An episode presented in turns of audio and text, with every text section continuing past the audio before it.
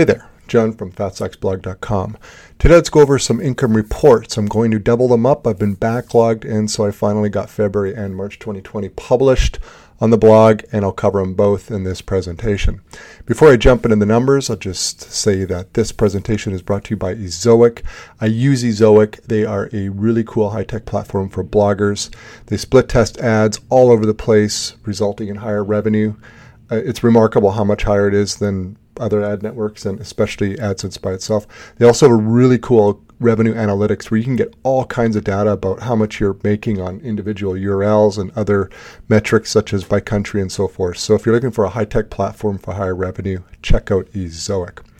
And before I jump into the numbers, I want to talk about some recent developments. I usually, if anything, is well, making uh, impact in my content business. I like to discuss them in the income reports. Really, only one to discuss, and that's more in March and February, and that is uh, growth in Pinterest traffic, which is really nice because it's it's nice to have another at least sizable traffic source. So in February, I noticed a little bit of uptick in Pinterest. I had really not been proactive on Pinterest at all for quite some time. Traffic was steady at about 2,500 to 4,000 per day without really doing anything. It's just visitors pinning to their boards and getting traffic and some old pins and so forth. But the uptick got me interested, so I decided to fire up my stale Tailwind account and start uh, throwing out some pins and trying different designs and so on and so forth.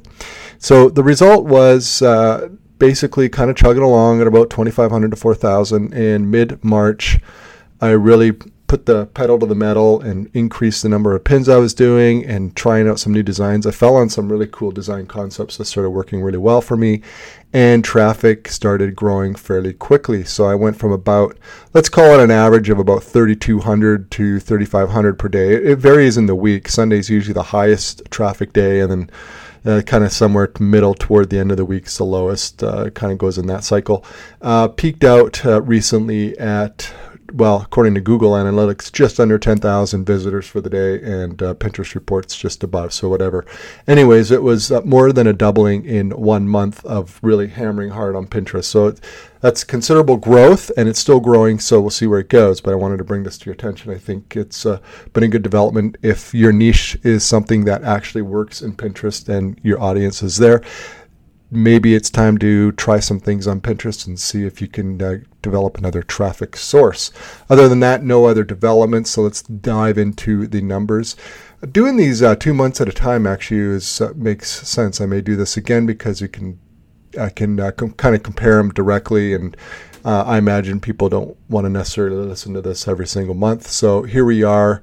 Uh, let's see, February total revenue topped out at $47,970. Now, uh, as as you all know, ad rates are down. February ad rates were quite good per thousand visitors. Nothing really happened. In March they started going down. April's been a bloodbath. Uh, we're not out, out of April yet, so those numbers will be coming out in a few weeks. But I can tell you right now they're they're not great. March, as you can see, they came. It, it dropped. Revenue dropped about twenty five hundred dollars. So February was 47,970, March was 45,548. Not a huge difference, not not terrible. I can't say this though, traffic it, toward the end of February dropped, I believe, and then in March it started climbing. And I can tell you in April traffic's been very very good. So while ad rates are going way down, traffic is going up nicely. So not quite a wash, probably going to be down in April again, but uh, it, de- it definitely helps. So I'd say for all intents and purposes, we're about even here. Nothing, nothing earth-shattering. I'd say it's pretty similar across the sites. You could see sites uh, three and four dropped down uh, quite a bit actually. So those got hit. The rest pretty much stable. Uh, do my, my biggest revenue sources right now in terms of display ads would be AdThrive, which was uh, tad over thirty three thousand for March and uh, roughly about the same for February. Ezoic is a big revenue driver for me for most of my niche sites. The smaller sites uh, for March came in just shy of $2,000. There is a uh, an expense attached to Ezoic though because I'm in the premium ad pro- uh, program and that costs about 575. Actually with the drop in revenue in April that's that's dropped down to a, a lower tier already so that'll come out in April. Amazon, well, do we even want to get into Amazon at this point after their recent announcement of slashing commissions basically from 7 8% for a lot of the categories down to a deplorable 1 to 3%? So this may be the last time we see a half decent Amazon report. Not that that minds, minds anything to write home about. Amazon makes up a very small portion. For March, Amazon revenue was uh, $2,100, which for me is actually quite good. I'm quite happy about it. I don't do a whole lot on Amazon. It's for me, it's kind of incremental.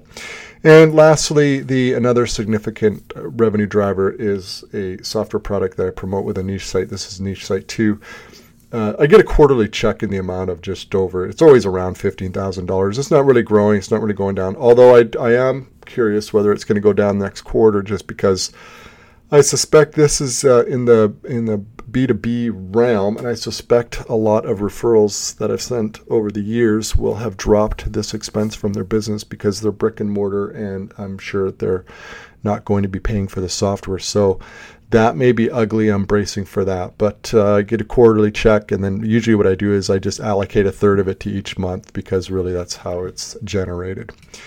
So that's a wrap on the revenue. Moving into the expenses, um, basically I have a handful of major expenses. One one right now is Ezoic premium ads at about 575.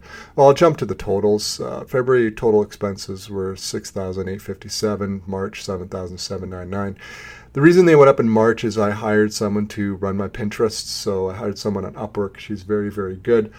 I hired her after I kind of developed my own little system and then I trained her and actually she she knows her way around really well. She's this is not the first time she's doing any social media, so she's brought a lot to the party, so to speak, and has actually improved things dramatically. So my VA costs went up uh, somewhat in March due to that hire.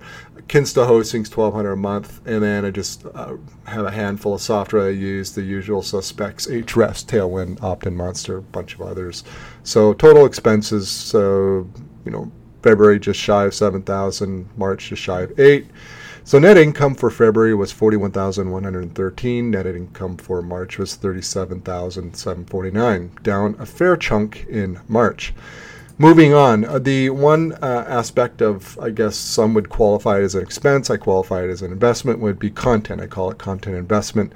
Obviously, that's going to impact the bottom line when I put my pocket, so I'm definitely going to set it out here. But I like to break it out from the expenses because this is really the, the, the big the big revenue driver, right? Without the content, the stuff's not going to grow. I'm not going to generate revenue. So this is a very, very important aspect to the entire to any content business really. Now I do write a little bit here and there, and I've been uh, rolling up my sleeves lately and and improving some old content, even writing some new content.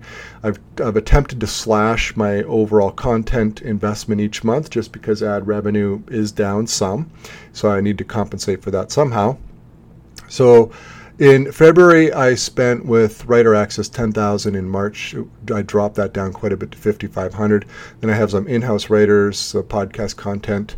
Uh, so in, in February, total content investment was 14,250. It's fairly high. It was uh, it's a significant amount to invest in content for a given month. I've actually really been investing quite a bit. Uh, I think uh, February and then January and December, the last few months there. Dropped that down quite a bit in March just because revenue, ad revenue was going down. So I dropped that down to 9,630. So Net income after content in February was 26,863. Net income for March after content was 28,118. So that's uh, you know we're basically even Steven here, not not a big difference. April, I have really no idea. It's kind of interesting. I, I still am investing in content. In fact, I've I've found some really really good new sub sub sub sub niches for my biggest niche site. So I've been really pouring it on there uh, haven't really been paying attention when I'm spending, so I'm a little bit nervous there. I do know ad revenue is going to be down somewhat, so that's not. I think April's not going to be great in terms of uh, net income in my pocket afterwards.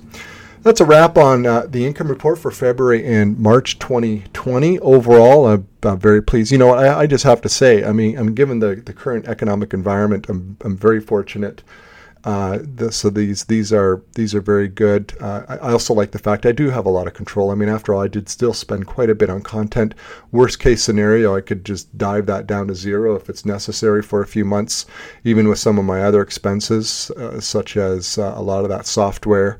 Uh, the, the VA expense, that would be one of the last things I'd want to drop. I, I have a very good team. I like all of them. I don't like to ever let people go.